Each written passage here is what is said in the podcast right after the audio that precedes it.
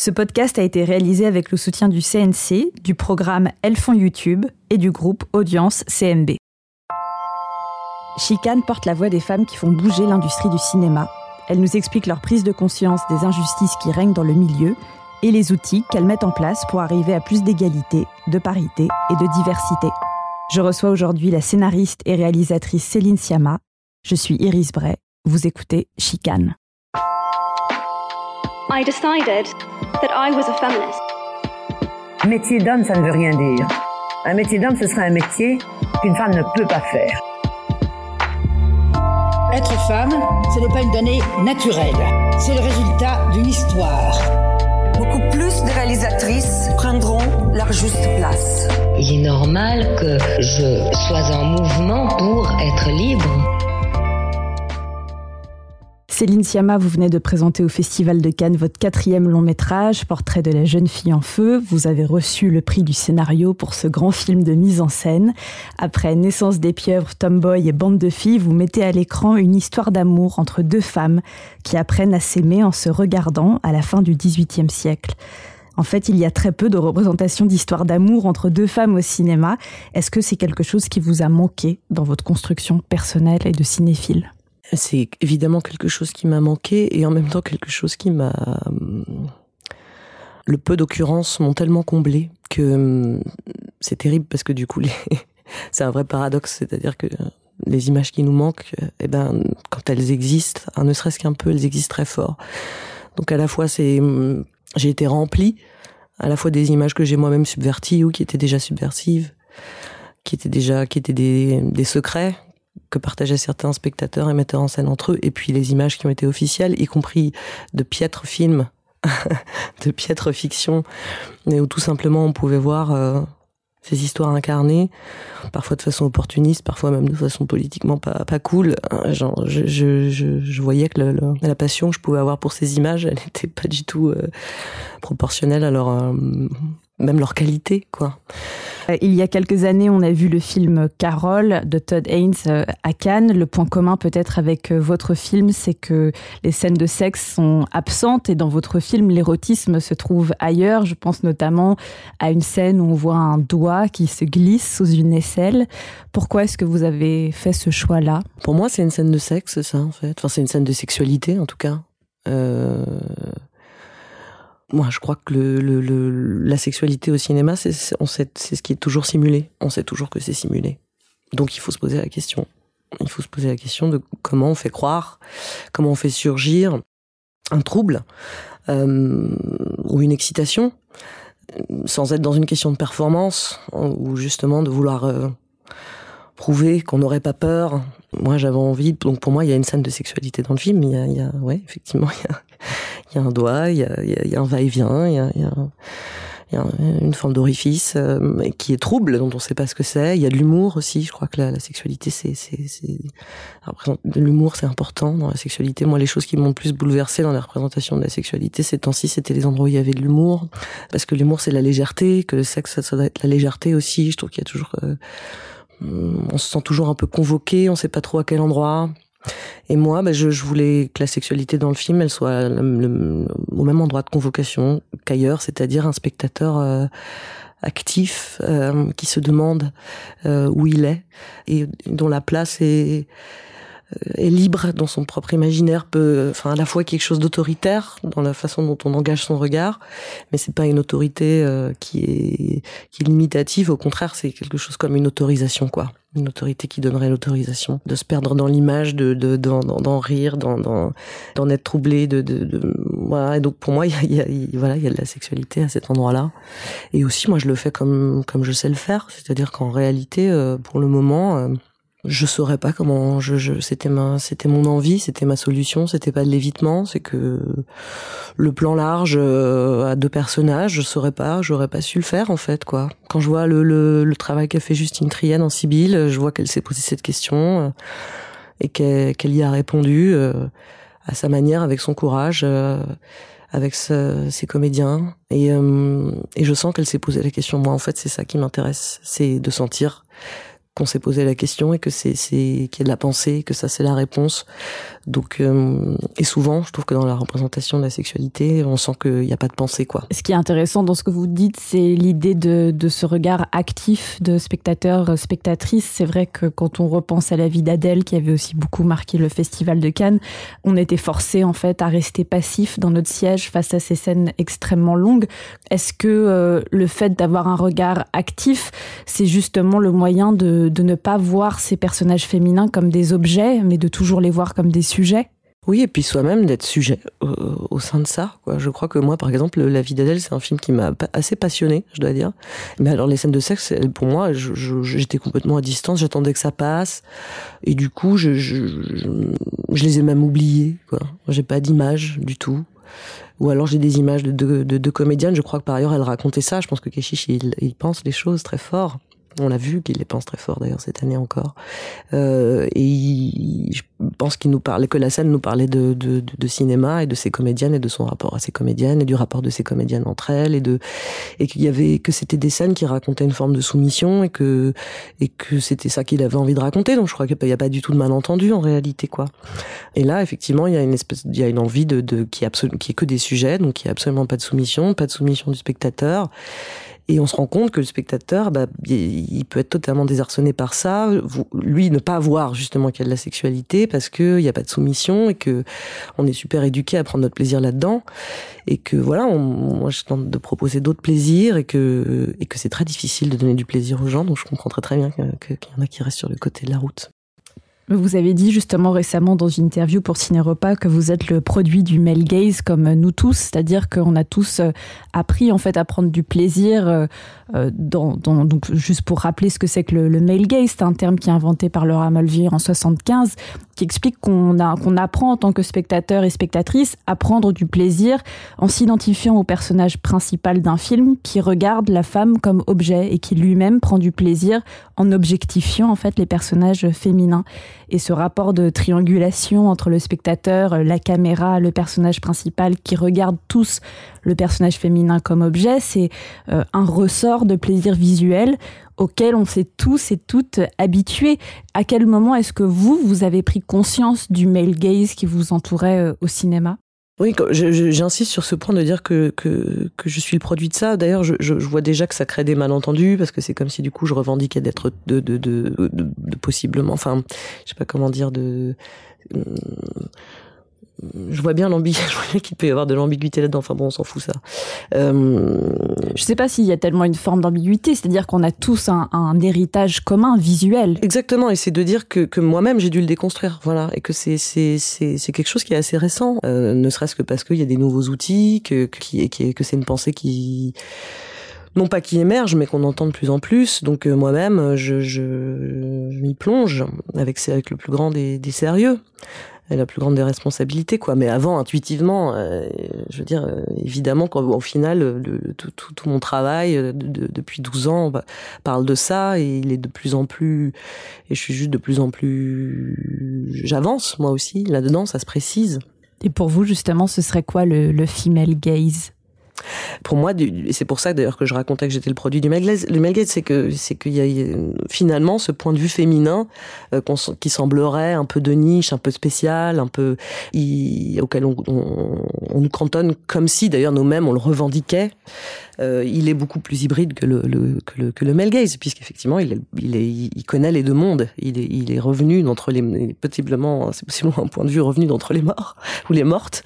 On connaît les deux côtés, donc pour moi il est possiblement beaucoup plus hybride que le male gaze, quoi. Il sait voyager d'un univers à l'autre, il sait les faire dialoguer. Et j'insiste sur ce point parce qu'on parle de cinéma, on parle de création, on n'est pas militante enfin on est militante de plein de choses, mais entre autres de ça, et c'est ça notre outil. Et que parler de ça, c'est vraiment parler de renouvellement de création, de renouvellement de regard. C'est pas revendiquer le droit à une place, etc. Moi, la place, en plus, je l'ai, donc ce serait absolument scandaleux d'essayer de la revendiquer à tout prix. Dans cette question du male gaze et du female gaze, il s'agit pas juste de pure répartition du pouvoir et d'opportunités. Il s'agit d'opportunités pour nous tous et toutes de créer des nouvelles formes qui vont nous émouvoir, nous passionner, questionner, nous déplacer. Enfin, on est au cœur de la politique de la fiction, quoi. Donc c'est pour ça que c'est super, super important d'en parler. Et que du coup, ça provoque des nouvelles formes esthétiques et un nouveau dialogue autour de la création cinématographique. Et des nouvelles expériences de film. Moi, j'ai vraiment conçu le film comme un nouveau manège qui allait nous donner des nouvelles sensations, des nouvelles émotions et nous charger d'autres choses, quoi. Donc, comme pur objet de fiction, ça crée, j'espère, de la nouveauté, quoi. Et cette question de l'imaginaire féminin, parce que voilà, moi, j'ai pas un imaginaire féminin quand je filme les arbres, on a l'impression comme ça, on aurait un regard sur tout qui serait différent, mais non, enfin, je veux dire, on peut pas dire qu'il y a un imaginaire féminin. Il y a un imaginaire du féminin.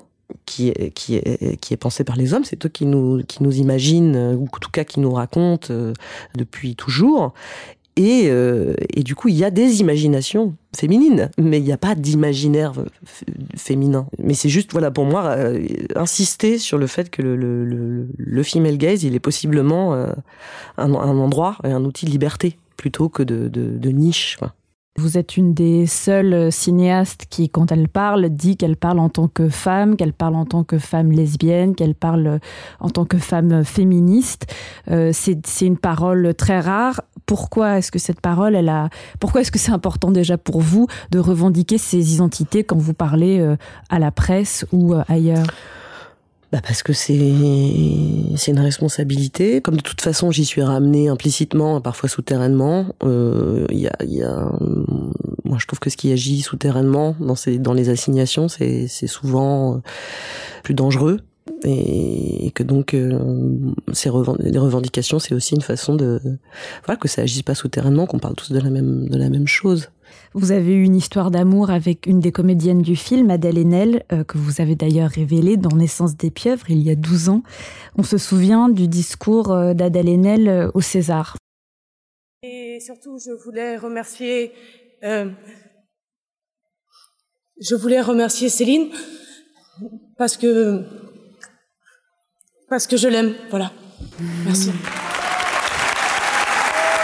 Comment est-ce que vous avez réinventé cette relation avec ce nouveau film ? Moi, j'ai pas le sentiment que c'est... Enfin oui, le film la réinvente parce que c'est des retrouvailles dans le travail, donc et que le film raconte une collaboration. Donc il est de toute façon très joueur avec son côté un peu méta et pas purement comme ça intellectuellement. Et c'est sûr que le cinéma c'est très concret, le plateau c'est très concret, et donc forcément il y a d'ailleurs le film donne des nouvelles de cette relation au présent. Il l'écrit au présent. Mais pour autant, c'était un dialogue intellectuel qui n'a jamais cessé, donc j'ai pas eu le sentiment de reprendre une conversation. J'ai eu le sentiment de reprendre le travail et de parler à plusieurs, de sortir d'un dialogue qui est un dialogue à la fois collaboratif et intime, mais de le projeter dans le monde et avec d'autres. Dans votre discours où vous recevez le prix du scénario, vous parlez justement d'une ronde de regards collaborative. Ce prix, il me ramène à ma solitude initiale et elle est totalement contredite par la suite de l'aventure puisque ça a été qu'une ronde de regards et que cette ronde de regards collaborative, c'était la plus belle aventure de ma vie de cinéaste. Donc permettez-moi de me détacher de cette récompense et puis de parler des gens qui ont donné la vie, de parler du regard de Claire Mathon, chef opératrice, du regard de Delphine Dault, l'assistante mise en scène, du regard de Christelle Barras, directrice de casting, du regard de Julien Lacheray, monteur, du regard sous lequel j'ai grandi, de Bénédicte Couvreur, ma productrice, et puis du regard d'Adèle Haenel et Noémie Merlant, à qui bien sûr je dois un merci éternel. J'ai l'impression qu'il se joue en fait là dans ce film une idée importante que la relation entre l'artiste et la muse peut finalement être transformée en collaboration égalitaire. C'est ce que vous mettez en scène dans votre film. Et je me suis demandé finalement si c'était pas ça un grand film queer. Si un film queer aujourd'hui, c'est plus tellement de représenter des personnages lesbiens, gays, trans, intersexes, mais c'est plutôt de voir un film où les relations de pouvoir sont à chaque plan questionnées. Bah c'est sûr que c'est le grand projet du film, l'égalité. Je crois que c'est le grand projet de mon travail depuis toujours, par ailleurs. Je suis d'accord avec votre analyse.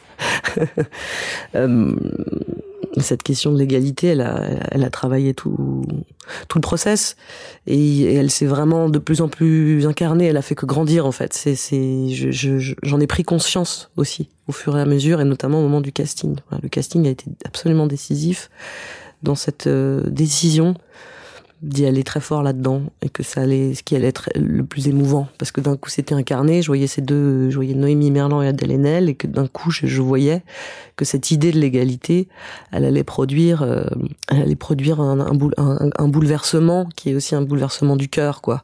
Je les voyais en essai et d'un coup j'étais prise d'une nouvelle émotion quoi parce que j'avais vu des actrices plus âgées, plus jeunes, des actrices étrangère aussi, quoi. Ça crée d'autres rapports de langue, et d'un coup cette très grande fluidité et donc cette immense surprise parce que c'est ça qui est beau dans les rapports d'égalité, c'est pas que du coup ça va être on a l'impression que c'est comme tout d'ailleurs tout le vocabulaire de l'égalité a l'air d'être un vocabulaire d'ennui. C'est bien ça d'ailleurs que nos ennemis instrumentalisent, hein. C'est comme si on allait s'ennuyer.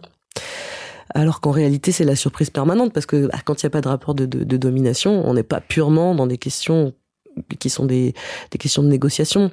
C'est quand même ça qu'on apprend aux scénaristes dans les écoles de cinéma. Et il paraît que je m'y connais un petit peu en scénario, vous savez. C'est ma catchline de l'année, de la vie. c'est qu'une grande scène, c'est une scène où quelqu'un veut quelque chose que l'autre veut pas lui donner, et puis finalement, il finit par l'obtenir. C'est quand même ça qu'on nous apprend. D'un coup, s'il y a une égalité plus grande, s'il y a une égalité partout, la surprise est permanente. Qu'est-ce qui va se passer ? Donc c'est là aussi, pour les endroits, il faut faire le lien entre les opportunités de fiction et les systèmes politiques des films. C'est qu'on n'est pas là pour être exemplaire, pas du tout.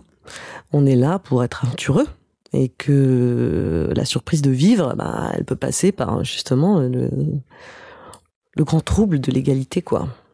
Qu'est-ce qu'on ressent quand on apprend qu'on est en compétition officielle et qu'est-ce que vous avez ressenti au moment où vous apprenez que vous avez le prix du scénario ? Ce qu'on ressent quand on est en compétition officielle, c'est une très grande joie, surtout avec ce film. J'avais déjà eu l'opportunité d'y être ou pas y être et là j'avais le sentiment que c'était le moment. Avec ce film précis, avec ce qu'il racontait, avec la grande joie. Que ça avait été de le faire, je crois que c'est la chose la plus épanouissante que j'ai fait dans ma vie. Donc il y avait quelque chose de l'ordre d'un alignement de planètes comme ça, qui était beau. Et on ressent aussi la joie de l'opportunité de montrer le film à cette échelle. Et donc de savoir qu'il va être regardé et discuté à cette échelle. Ça c'est super excitant. Et ensuite, être au palmarès, c'est quand même exceptionnel pour une première participation.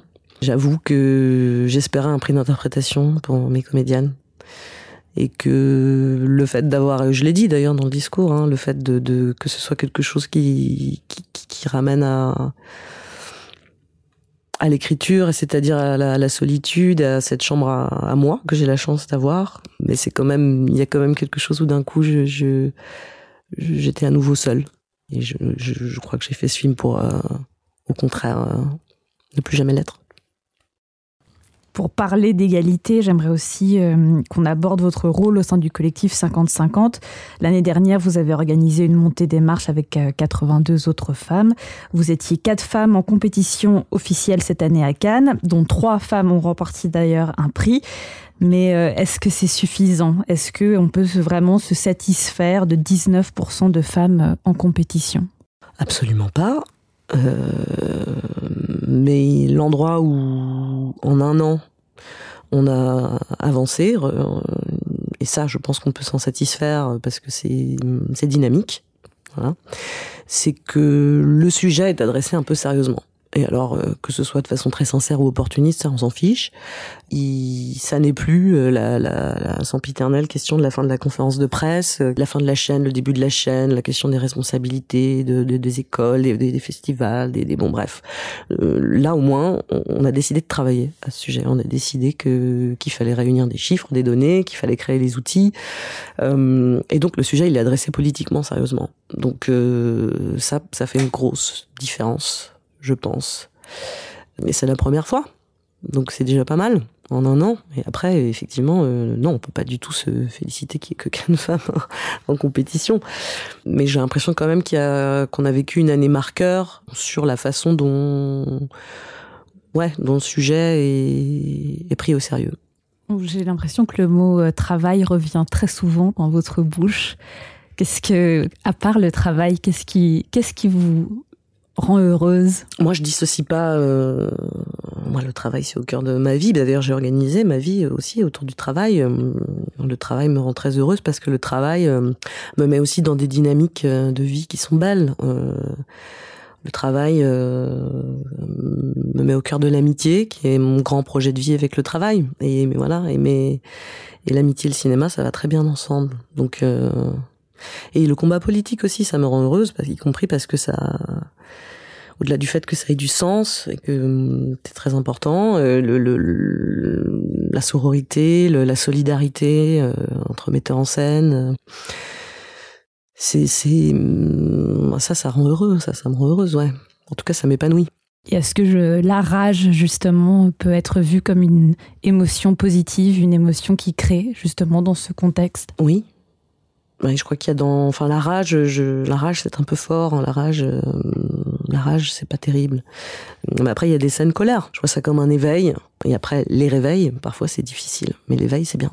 Et en 2030, on en sera où dans le cinéma français, Céline Sciamma? Selon vos calculs, Iris Bray, j'ai l'impression qu'on vous avez annoncé 44 ans pour la parité, donc 44,5. 44,5, et c'est les 5 mois qui peuvent faire la différence.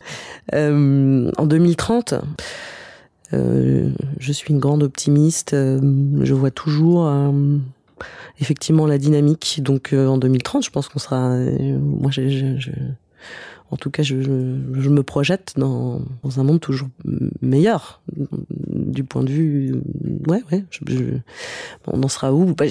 Si on suit, là on voit qu'il y a quand même un backlash super fort, donc il faut être super vigilante et vigilant, et j'ai l'impression que si le grand chantier qui est devant nous, pas celui que nous on doit mener tout à fait d'ailleurs toute seule, mais qui est la déconstruction de la masculinité, continue de grandir, et j'ai l'impression que ça commence à s'identifier, que c'est ça la chose qui peut libérer tout le monde, et que peut-être la grande révolution qui a jamais eu lieu, c'est pas celle d'abolir les privilèges, mais d'avoir conscience des siens, qu'est-ce qu'on en fait?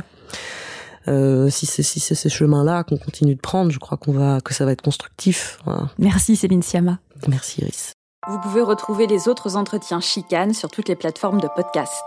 Cet épisode est produit par Maxime Ruzniewski, préparé par Estelle Maradj et Mathilde Mélin, au son Michael Candelman, Florian Chaubet, Ilias Chaumont. Merci au Terrasse Hôtel de nous avoir accueillis pour l'enregistrement de cet entretien. Si vous avez aimé cet épisode, n'hésitez pas à nous mettre des étoiles et à le partager sur les réseaux sociaux. À bientôt.